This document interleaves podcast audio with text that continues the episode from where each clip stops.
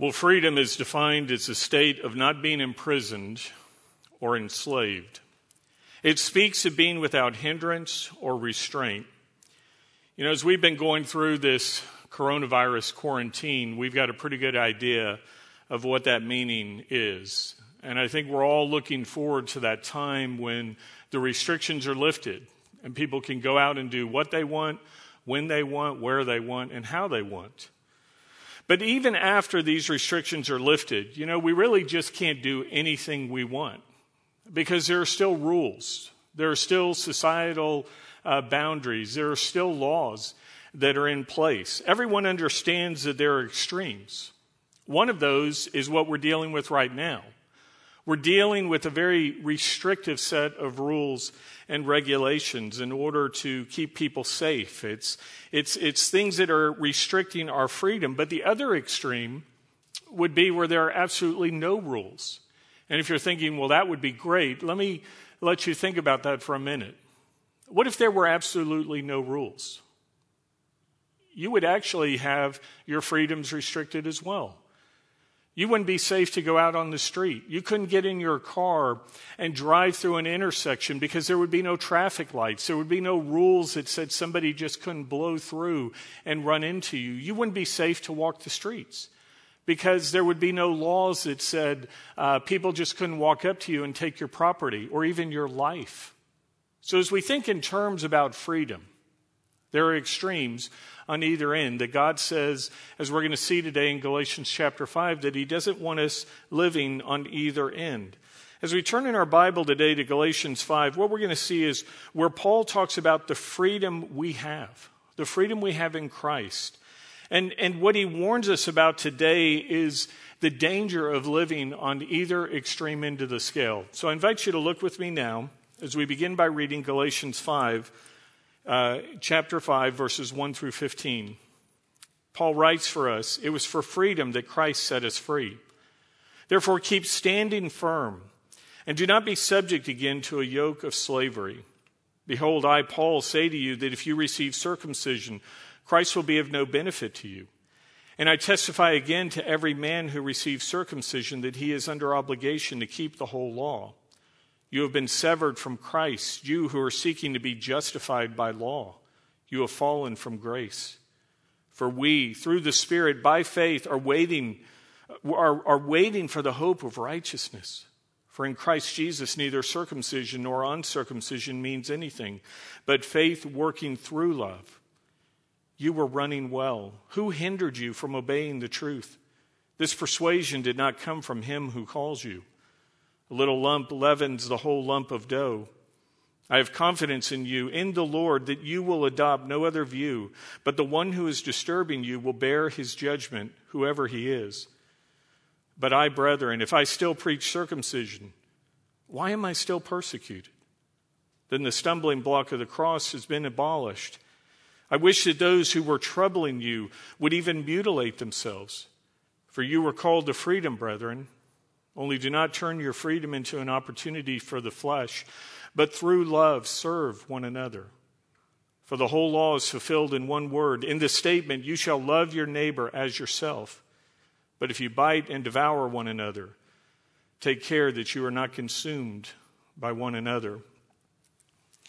Now, what we find here in verse 1 is a summary of the last two chapters of Galatians. Really, it encompasses everything that Paul has written for us throughout the whole book. And when we read here that, that we have freedom in Christ, the way it was originally written in the Greek text is actually a much stronger statement. Uh, it, it is more emphatic because what Paul literally says here is for freedom, Christ freed us. For freedom, Christ freed us. Both the noun and the verb are the word freedom. And the verb is in the aorist tense, which means it is a completed action. It is completely done. And, and so, what's being said here in the most direct and definitive way is that as Christians, Jesus has set us free. Jesus has set us free. Now, what, what does that mean? What does it mean that we've been set free? Well, it means two things. What we're being told here is what we're freed from and what we're freed to. what we're freed from and what we're being freed to. You see, what we're freed from is God's wrath and condemnation that we deserved as sinners. The Bible says there is a penalty of death for our sins, and we deserve that. But Christ came, He died on the cross, He paid the penalty of death for us. He removed the wrath of God, He propitiated our sins, which means He not only paid the legal requirement, but He removed the wrath. So we're saved from the wrath and the condemnation, but what we're freed for is to live a life of righteousness, a life of hope. Now, while this is a past completed action, remember it's in the aorist tense of the verb. What, what Paul is telling us is we as Christians can lose what God has given us. Now, I want you to understand this very clearly. We cannot lose our salvation.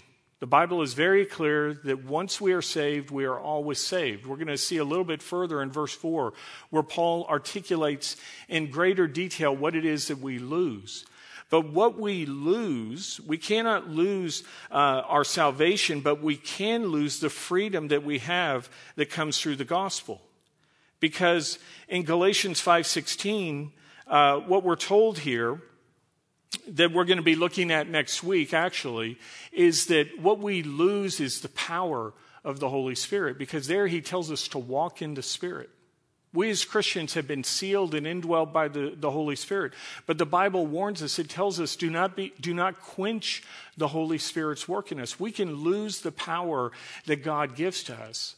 And what we can also lose is the peace, the peace that God gives to us that peace of knowing that we are saved, that peace of understanding that we are firmly in his nail scarred hand, as John 10 28 and 29 tells us, that we are in the family of God and that we will be with him for all eternity. And what the Galatians were, were being told, they were being told by the Judaizers, is you're probably not fully saved. You, you have not yet been circumcised. You've not been following the law. And so they, they went back into this fear of the unknown, this fear of, am I in or out? What do I need to do to earn God's favor, his approval, and things? And so this is what Paul is warning us that we can lose. These Judaizers, uh, who were the Jewish legalists who were telling the, the Gentile Christians, you have to come under the Mosaic law. You have to fulfill all the rules and rituals that come through the law. Uh, they, were, they were being brought into slavery. I want to show you a series of slides here because this outlines for us what is happening in the book. You see, what the Jewish legalists were saying is grace is dangerous. The reason they said grace is dangerous is because they said it can lead to license, licentiousness. This is a word that talks about how we live a life of sin. And, and you see there that he says in Galatians 5.13 in the second part, it is an opportunity for the flesh. And so, what the, the fear was among these Jewish legalists is that if you preach a gospel of grace, people are going to go off the rails and they're going to do anything and everything they want which is why they went to the other extreme of legalism. And we see there in Galatians 5:1 where he says, "Do not be subject again to a yoke of slavery." This is Paul's warning. What, what was happening is they had gone from freedom to back under these rules and restrictions. And what, what neither of these is where God wants us living. What he wants us living is in liberty what you see there in Galatians 5:1 and again in Galatians 5:13 where he says you were called to freedom. Remember the the literal translation of what Paul wrote is for freedom Christ freed us. For freedom Christ freed us. We are freed from God's wrath and condemnation and we are free to live in righteousness and hope. There's a, a great picture of what this is in John chapter 8. If you read John chapter 8, there we have the account where the religious leaders, the legalists, the Pharisees of the day take this woman. And Jesus is somewhere teaching, and they show up and they, they throw this woman in the dirt in front of him. And if you've read the passage, you remember what, what is happening is they, they say, We caught this woman in the very act of adultery. Now, the law of God says that the punishment for this sin is that this woman should be killed. She should be stoned to death. And so they, they've set a trap for Jesus. They really don't care about the holiness of God. They really don't care even about the law of God. If, if, they, if they were really all that, then where's the guy? I mean, remember it says we caught her in the very act. So where's the guy? And so you have this scared woman thrown down in the dirt in front of Jesus. The crowd is forming. People are standing there with rocks. The religious leaders, these legalists, have all brought their rocks to stone this woman to death. And they're like, we've got Jesus in a catch 22. If he says uh, stone her, well, then, you know, he's a legalist. And he, he has no mercy and grace. But if he says let her go, well, then he cares nothing about the law of God. And so they're like, we've, we've got him. And what Jesus does is he, he kneels down in the dirt. I think one reason he does that is he's eye to eye with this scared, shaking woman. He looks her in the eye. He cares for her in the midst of this, this hor- horrendous situation she finds herself in. And Jesus says to the crowd, uh, Whoever's without sin, you cast the first stone. And then he begins writing in the dirt. Now, we're not told what he writes in the dirt. Wouldn't you like to know? I imagine that what Jesus is writing in the dirt is the sins of the people in the crowd, right? He's reminding everybody of, oh, yeah, what about you and you? Again, that's not in the scripture, that's, that's just my, uh, my thoughts on the passage. And as Jesus is writing in the dirt, one by one, the rocks are being dropped in the dirt, and the crowd is melting away. And ultimately, even these self righteous religious leaders, they disappear. And there's no one left but this scared woman in the dirt and Jesus kneeling by her side. And as, as we're reading the passage in John 8:10, Jesus says, "Woman, where are they? Did no one condemn you?" And she said, "No one, Lord." And Jesus said, "I do not condemn you either. Go. From now on, sin no more."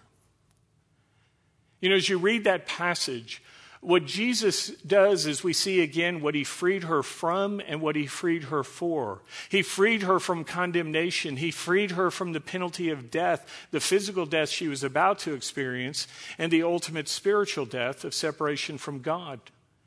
But what he doesn't say to her is free her for a life of licentiousness. He doesn't say, woman, look, YOLO, right? We only live, you only live once. So go out there and do whatever you want. Hey, you were just caught in adultery. If, you, if that's something you want to do again, go ahead.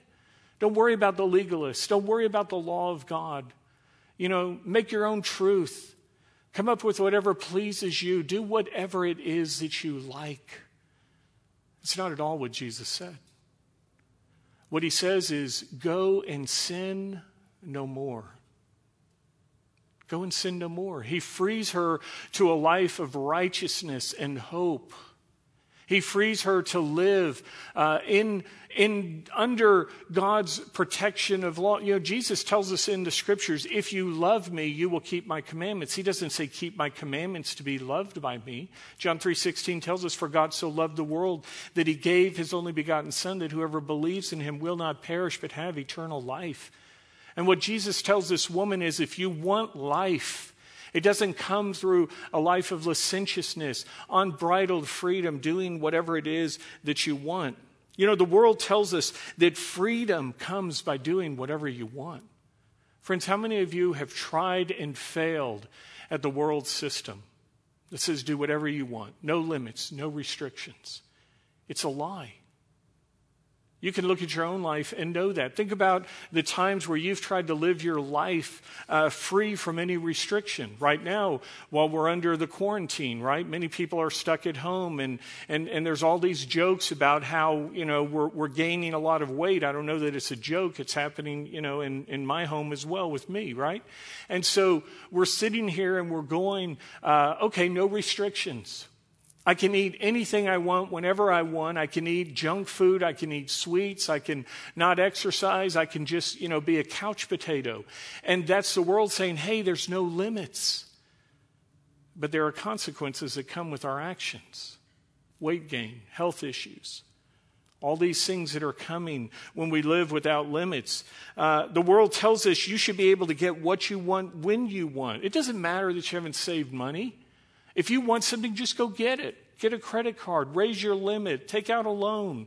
No problem. You can have whatever you want today.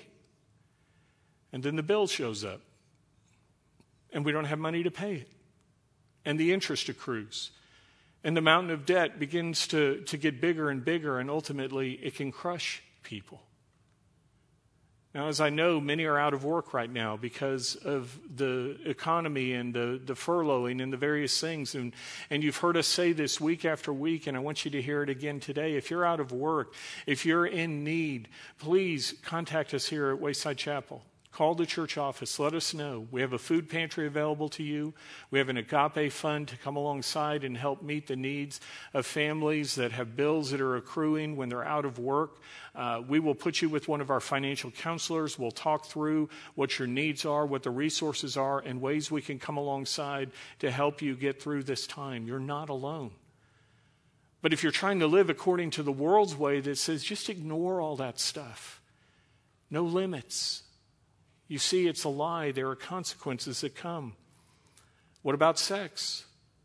The world says, Who, who is God to tell you not to go out and have sex? Who's God to tell you that you should only have sex within a marriage relationship, one man and one woman, in a monogamous relationship? Well, first of all, He's God, right? He, he's the one who invented sex. He's the one who gave it to us as a gift. God isn't some cosmic prude who is out there saying, Look, you, you, you know, here's something good that I don't want you to have. What God is saying is, I want the best for you. I want to protect you. I want to keep you from the pain and the hurt and the things that come when you live in this lifestyle of licentiousness with no limits, no rules.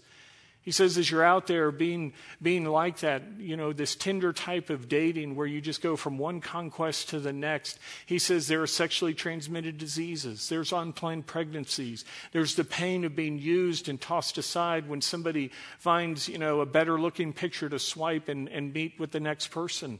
And so, so what God is doing is actually protecting us. It's not that he's keeping good from us, he's saying, I have the best for you a loving monogamous relationship designed to be one man, one woman for life together and the security and the love and all that comes through that. The same thing applies to drinking, to doing drugs. The world says, hey, go out and have this unbridled consumption. You'll, you'll enjoy yourself, you'll have freedom. And what you find is you become a slave. And you're under bondage to addiction not only is your body destroyed, your financial resources, you know, squandered, but you ultimately become a slave and addicted to these things that promise you freedom. Verse 5, I mean, Galatians 5 1 tells us, therefore keep standing firm and not be subject again to a yoke of slavery. You see, Jesus Christ didn't set us free for us to ultimately just turn around and become a slave again to sin. Christ set us free for freedom.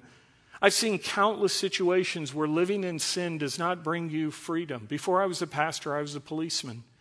And I was called out on the streets of Dallas to all kinds of situations, into homes, into businesses, into back alleys, into, you know, places that you don't want to go.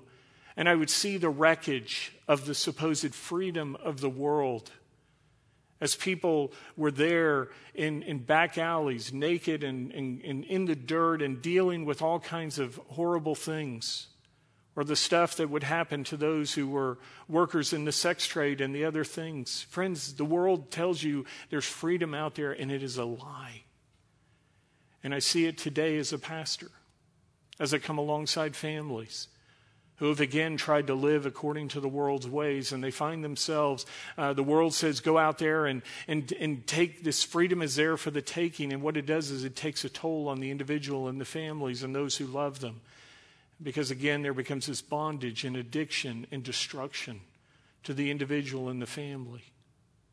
God is not a prude saying, you know, I, I, I don't want you enjoying life what he's saying is, I want you to enjoy life to the fullest. Jesus Christ tells us, I came that you might have life and have it abundantly. There is freedom in the liberty that Jesus Christ gives to us as believers as we walk with him, as we live according to the, the calling that he's given to us. Now, clearly, there's destruction with licentiousness on that extreme. But, friends, there is also destruction of living under legalism because Paul describes it here as a yoke of slavery. A yoke of slavery. A, a yoke was, was used by a farmer to put animals together. They would put this yoke on their neck and they would hitch them to a wagon or a plow. And, and the animal was no longer roaming free in a field, but suddenly it was bound and it was hitched to a burden. It would pull a wagon, it would pull a plow. And so, this picture that Paul gives us of this yoke of slavery is, is one that people would have understood as they were an agrarian society. It's something you can picture here of you being yoked to a wagon, and the Jewish legalists are piling the wagon full of the rules and rituals. There are not just the Ten Commandments, the Bible has 613 commandments in it. And so you picture this wagon piled high with all of this, and you're under this burden as you're trying to pull this load and, and, and, do all that the legalists were telling the Galatian believers. You have to follow the Mosaic law, you have to do these things. In Acts chapter 15, there's a, a similar discussion and warning about this yoke that the law is. There, the Apostle Peter was dealing with some Jewish religious leaders who had come to faith in Christ. These are people just like Paul, who had been a Pharisee, a religious leader, who have come to faith. Now, this group that Peter's dealing with in Acts 15, uh, even though they're believers, they're trying to keep the, the Mosaic law as a requirement for, for others. And the discussion goes like this. In Acts 15:5 it says, "But some of the sect of the Pharisees who had believed stood up saying, uh, It is necessary to circumcise them and, and to direct them to observe the law of Moses. And Peter goes on and says to them, No. As you read Acts 15 9 through 11, uh, Peter says, God made no distinction between, between them and us the Gentiles and us as Jews, uh, and cleansing their hearts by faith. He says, Now therefore, why do you put God to the test by placing upon the, the neck of the disciples a yoke which neither our fathers nor we have been able to bear? He says, But we believe and are saved through the grace of the Lord Jesus in the same way as they are. Peter is saying what Paul says because the Holy Spirit is directing all of the apostles. All of the things we find in the scripture are written through the pens of men, but directed by the Holy Spirit of God. And God says, That's not how I want you living. You're not saved by the law. You're not saved by works. You're saved by grace. We find that in Ephesians 2 8 and 9. For by grace you've been saved through faith, and that not of yourselves. It is the gift of God, not as a result of works, so that no one should boast. God offers us this great gift of, of life. And yet, as you look here uh, in Galatians, the, the Judaizers were saying, No, you can't live under grace. You're not saved by grace through faith alone in Christ alone. You're saved through uh, adding in circumcision, adding in the law, doing all these things. I want to remind you that as we're going through Galatians, Paul has already been talking a lot. Remember, I told you this, this passage is a summary of, of the previous rest of what he said in the book. And if you go back and, and look at Galatians 1 6, what he, what he tells us in Galatians 1 6, he said to the believers, I am amazed that you are so quickly deserting him who called you by the grace of Christ for a different gospel. That, that word different that we see there in our scriptures is the Greek word heteros. It's, it's a word that means literally another of a different kind. Uh, we use this word in, in our everyday language. We talk about heterosexual relationships, another of a different kind. A heterosexual relationship is a man, physically, uh, a male, and a woman, man as a woman, mankind. So you have a man and a woman who are both humans, but they are another of a different kind. And what Paul says is you have the Judaizers coming along and saying, well, there's the gospel of grace, but we have another gospel that's grace plus law, right? It's another of a different kind. But if you were with us when we looked at Galatians 1 6, uh, you'll remember in Galatians 1 7, Paul went on to say, listen, It's not, a, it's not two of the same kind. What he literally said is, it is really not another. It's really not another. You're not dealing with humans where there's a man and a woman, both of the same species, just different in gender. He says this isn't one gospel of grace and one gospel of grace plus something else. He says literally, it is not a gospel. It's not a gospel. The word gospel literally means good news. It speaks of how we're saved, how we get home to be with God in heaven.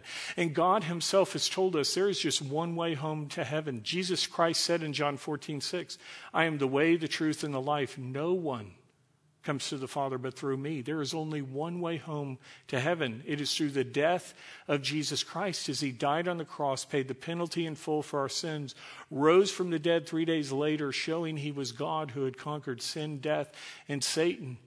And for anyone who receives that gift of grace, it is a payment credited to our account, as we saw again earlier in Galatians, where Paul unpacked what this means. What Paul says to the, the Galatians is there, there are those who are coming up with this different gospel that's really not a gospel. Again, if you go back and look at Galatians 1 6, there he says that they are distorting the gospel of Christ. This word distort literally means to pervert, to twist, to distort it and make it something it's not. That, that same word that is used there is used in other places in the Bible. Uh, we find it in Acts 2:20 where it says the sun which shines is turned to darkness.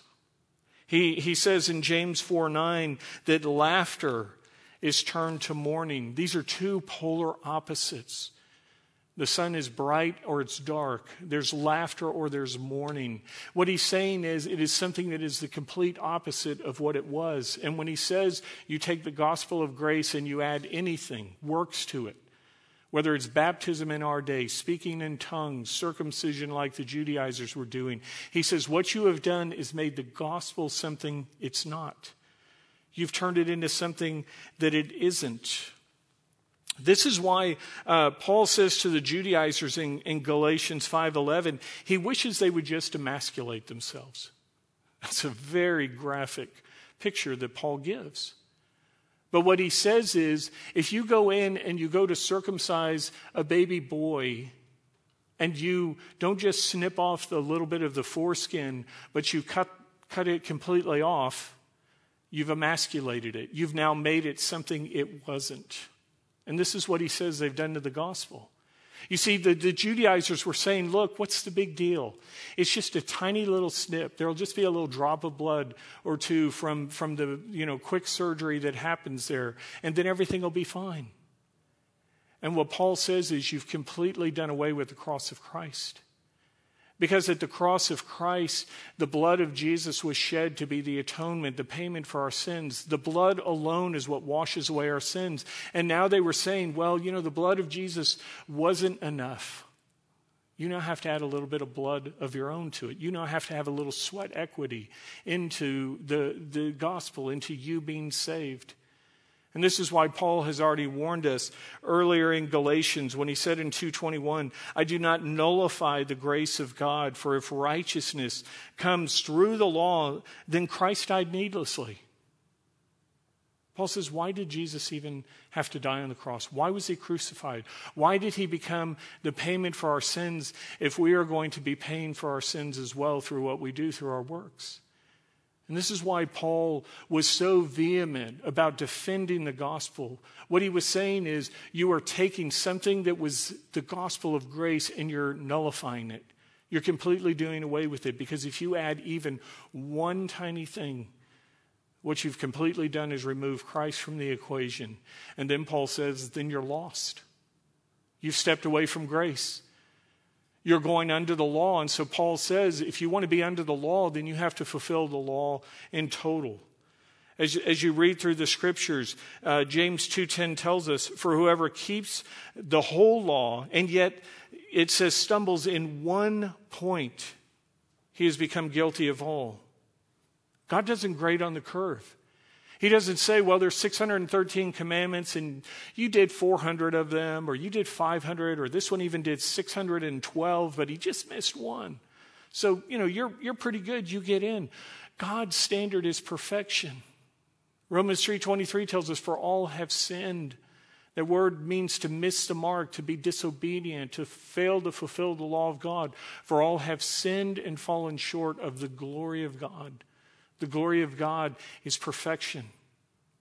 There is not a single man, woman, boy, or girl who has ever lived other than the God man Jesus Christ who did not sin. Jesus Christ, as being fully God and fully man, was the only one who walked the face of this earth and never committed a sin. Every one of us has, which is why every one of us is under the penalty of sin. Romans 6:23 tells us the wages of sin is death. But the good news is, it goes on to say, but the free gift of God is eternal life through Christ Jesus our Lord. And what Paul says is there is grace available to you. If you receive the sacrifice, the death of Jesus Christ, then you will be saved. But if you go off and you start to add works to the gospel of grace, you've nullified it, you've done away with it. And so now you get to live under the law instead of under grace. And this is that other end of the scale of legalism where they are under this yoke of slavery. Now, I want you to look at what Paul says there because there's a word you probably just kind of skipped over. Because what, what Paul tells us is, he says, I don't want you living under this, this thing. He says, we're going to see the word again there. Now, I'm getting ahead of myself, so let me finish. Uh, let me get back to my notes here and, and tell you what else Paul said before I get further into that. Because I told you earlier, we can't lose our salvation, but we do lose our peace and the power that comes. And I told you that Paul points that out in verse 4, so I want you to see that. Because what he says there is, you have been severed from Christ, or as some translations say, you've fallen away. The Greek word that is used there literally means to render inoperative. To render inoperative. So, what that word means is that you have gone from the sphere of faith, where you're living in grace and you're being guided and empowered by the Holy Spirit, to doing away with that and instead living under law, the burden, the yoke, the things that you are trying to do. And this is where Paul then warns them as he came out in Galatians 5:1 and he says, "Do not be subject again to the yoke of slavery. Now, what does it mean again? Because what Paul is doing is saying to these Galatians, remember, they're Christians. They've come to faith, they're believers. And so, what he says is, when he says what you've done by going under the law is you've stepped away from grace, he's not saying you've lost your salvation. They're still saved. But what he says is, what you have done is gone back to your pre Christian days. Remember, the Galatians were predominantly Gentiles.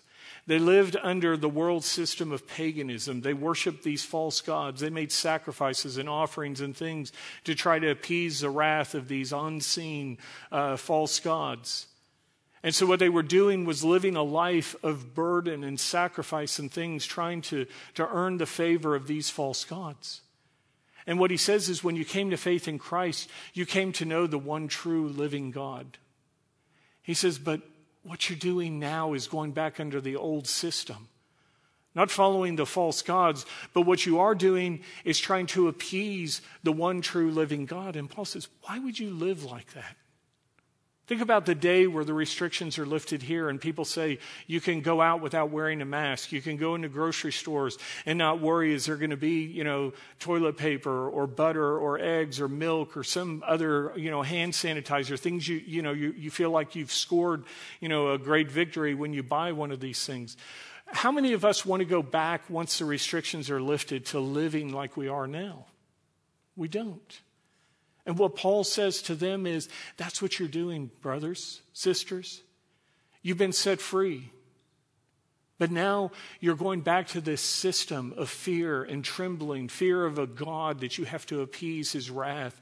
Uh, this, this God offering things, wondering, am I in or out? And Paul says, why are you going again to this yoke of slavery? God doesn't want you living like that. What, what he does want us living like is found in verse 5. He says, We await the righteousness for which we hope.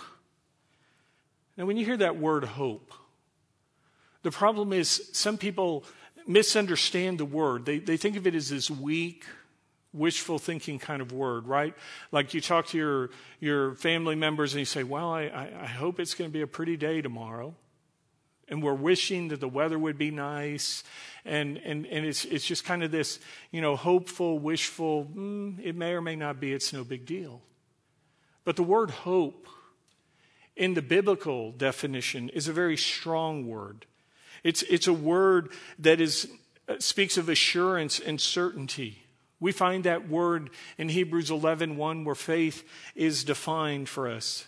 Faith says, it says, faith is the assurance of things hoped for, the conviction of things not seen. It's not a wishful thinking. It's not a, we hope this is going to actually be true when we die. It's the assurance, it's the conviction of what we haven't seen. That's what faith is.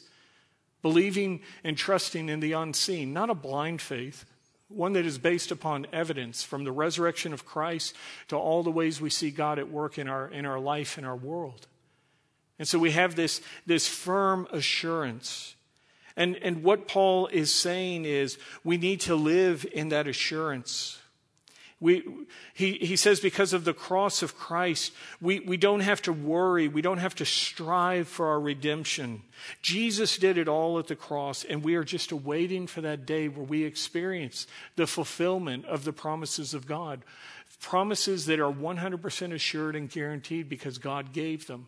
And God showed them that just as He ro- brought His Son back from the dead, as Jesus rose from the grave, He says, You can take it to the bank that every single one of us will one day rise from the dead, that we will be with the Lord in heaven again when we die.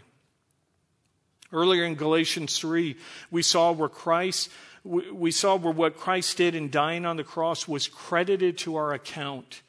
Remember, we talked about the imputed righteousness when we were in chapter 3. We talked about how the payment that Jesus made was, was applied to our account. It's why Jesus said, paid in full in John 19 30, tetelestai, literally paid in full. The penalty of death was paid for, the blood of Christ purchased it. Not the shedding of our blood through circumcision, not the, the works that we do in the hope of appeasing a wrathful, angry God. We have been freed from the wrath of God and we have been freed to live in freedom in Christ. And, and this is the assurance that we have, and where, where we're told here we can await eagerly rather than being anxious. Isn't that a wonderful word for us today? Where many are awaiting when will the ban be lifted? When will things return to normal? When will I no longer have to feel anxious and fearful? And what God says is, you're worried about what's going to happen tomorrow or next week or next month. He says, I've already taken care of what's going to happen for all eternity for you. You can rest in that. You can have the assurance in that. Brothers and sisters in Christ, God is on the throne. None of this is out of the control of our God. And God is using these hard things in ways to, to refine and purify and bring many to know His Son. We have been hearing reports over and over of people out there online who never attended our church who are watching and listening, people who are coming to faith in Christ through the messages you're, you're watching right now online that never had walked through the doors of Wayside Chapel. And that's not just happening in our church, that's happening worldwide with Christians all over. We're, we're seeing that there are people from uh, over 10 different countries that are watching the messages that are going out from Wayside Chapel, and you multiply that through all the other Bible believing, Bible teaching churches. God is at work. God is harvesting a number of people through these terrible times, these trials and things. And so God is at work. And God has promised that He has already brought about the ultimate redemption for us as believers. Now, as we wait for that day where we receive our redemption, where we get to heaven, where we have our rewards, God says, right now, while we can look ahead, He says, I want you to think about how you're living your life right now because we're called to run a race. It's not a sprint, it's a marathon. We're running a race called life. And Paul says to the Galatian believers in verse 7 You were running well. Who hindered you from following the truth? Now, Paul already knows the answer to that. Because again, if you go back to the original Greek text and you look at how that verse is literally translated, Paul answers the question that he just asked that we see in our English trans- translation. When he says in Galatians 5 7, who you were running well, what it literally says is, who cut in on you? Who cut in on you so that you stopped obeying the truth? If you've ever been a runner, you, you know exactly the picture that Paul is painting for us here. Because the, picture Paul gives is when you're a runner, you're assigned to a lane. And you have to stay in your lane. Now, there, there comes a point where the lanes all merge as you're going around turns in a, in a longer race. But if another runner cuts in on your lane, they're not only disqualified themselves, but they can, they can create a disaster for you. See a great example of that from the 1984 Olympics. In 1984, there was a, a U.S. runner, uh, Mary Decker, who was the hands, hands down favorite to win the 3,000 meter race. She was, she was, Mary Decker was going to be the gold medalist, everybody said before the race even began. And Mary was running her race. She was in her lane. And then, as the pack was starting to come together, there was a, a British runner who cut in on her. This, this British runner was named Zola Budd. And, and Zola Budd cut her off. And she clipped. There's, there's questions about did she bump, did she this or that, but she caused Mary Decker to fall.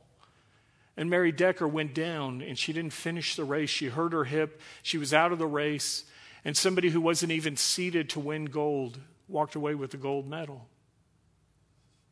This is the picture here. Paul says, You were in the lane of grace, Galatians. You were running well. You understood who Jesus was, what he did for you. And suddenly these Judaizers have cut in on you. They've pushed you out of the lane of grace. They've got you now over here running in the lane of legalism. And what it is is a dead end place that will take you into destruction. And he says, Why? Why are you doing that? He says, Get back. Get back under grace. Get back in the lane that God has given to you. Paul goes on and he gives a second illustration here. He goes from a, a picture of, of athletics to cooking. And what he says is a little leaven, uh, he says a little leaven will uh, take and make the whole lump of dough impure. Leaven was used in the scriptures as a picture of sin and evil. And if you take just a tiny pinch of yeast and you put it into the dough, it will begin to permeate the entire lump and the entire thing becomes infected. And Paul says, This is what the Judaizers have done. They came with you with just a tiny pinch. They said, Just a little snip, just add circumcision. And he says, But with it then comes the entirety of the law. It's going to permeate, it's going to infect, it's going to change everything. And this is what was happening uh, with what the Judaizers were teaching. And Paul says, as he's confronting the Galatians, as he's encouraging them to come back to the truth, he says in verse 10, But I have confidence that you will. I know that you will come to see the truth. I know that you're going to come back and you're going to run with Christ. You're going to walk as you should. And as we're talking about the untruths that the, the Judaizers, these legalists, were teaching, Paul says in verse 11, another untruth they were saying is that Paul was one who was also preaching circumcision. Paul, when he was a Pharisee, did. He said, Hey, you got to follow the law. Then he encountered the risen Christ on the road to Damascus. He came to understand grace, and he said, No longer are we under law, but we're under grace. Now, in, in, an earlier sermon in this series, we talked about how in Acts 16.3, Paul took Timothy and he circumcised him. And we don't have time to go back through the totality of, of why he did that, but the summary is this. You'll remember Timothy was a Jew by birth. Timothy had been raised knowing the law, and Paul wanted to use him to reach the Jews and Paul said there's a stumbling block as a Jew by birth, a Jew by training and, and upbringing. You have not been circumcised, and this will be a stumbling block to the Jewish audience. So he circumcised Timothy. He didn't circumcise Titus. And he does, he's not telling the Galatians to be circumcised. So what Paul says here is, I'm not in their camp. And he says the evidence of that is if I were really in their camp, then why would they be persecuting me? We'd be on the same side. He said, but we're not. So he dispels that untruth here. And then he wraps up this section of Scripture in verses 13 through 15. And what he says there is, For you were called to freedom, brethren.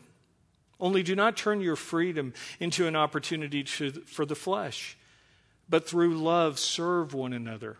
For the whole law is fulfilled in one word, in the statement, You shall love your neighbor as yourself. But if you bite and devour one another, take care lest that you be consumed by one another. What Paul does is he says the message of, of verses 1 through 12 was don't lose the gospel of freedom. And then as he comes to verses 13 through 15, he says, don't abuse the gospel of freedom. Don't lose it, but also don't abuse it.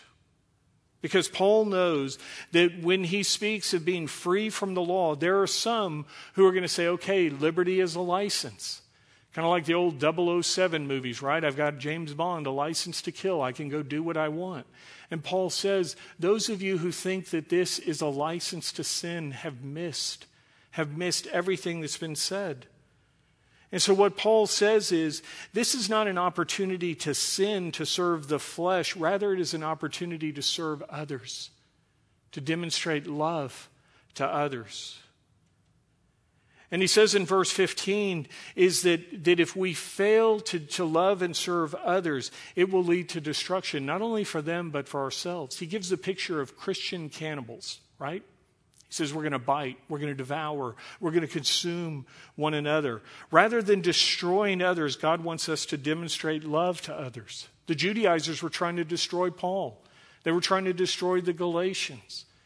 And Paul says God doesn't want us to live like that. Paul says God wants us to understand his love for us and then to live in love for others. So as we close today, here's a point of application that I want you to think about. You can go and read 1 Corinthians chapter 13. In 1 Corinthians chapter 13, in verses uh, 4 through 8, we find the great love passage. It defines what love is, right? Love is patient, love is kind. It goes through, you'll notice that it's not an adjective describing an emotion, a feeling. Every one of those is a verb, it is action. Love is patient, love is kind. Love does not take into account a wrong suffered. It goes through and it defines for us what love is. And so I would like you to read that passage sometime this afternoon or this week. And as you do, take out a piece of paper and list out each of the characteristics. Literally, write, love is patient. And then I want you to think about somebody you can demonstrate God's love to in a tangible, practical way. A great audience to begin with is those you're listening to this message with right now family members, roommates, friends that maybe you've invited to watch online with you. And as much as you have loved those people and, and being around them, the truth of the matter is, is this quarantine has gone on. Maybe you've started to dance on each other's last nerves, right? You're not as patient with them. Uh, you're, you're, you know, all their jokes are, have, you know, run out. You've worn thin with all the things. And so write down on a piece of paper, love is patient. And then write how you're going to demonstrate patience to the person. Because if you say, I don't feel like I love you right now, it's not a feeling, it's an action. So demonstrate a loving action to them. You can write, I'm going to be patient to my brother. I'm going to be patient to my sister.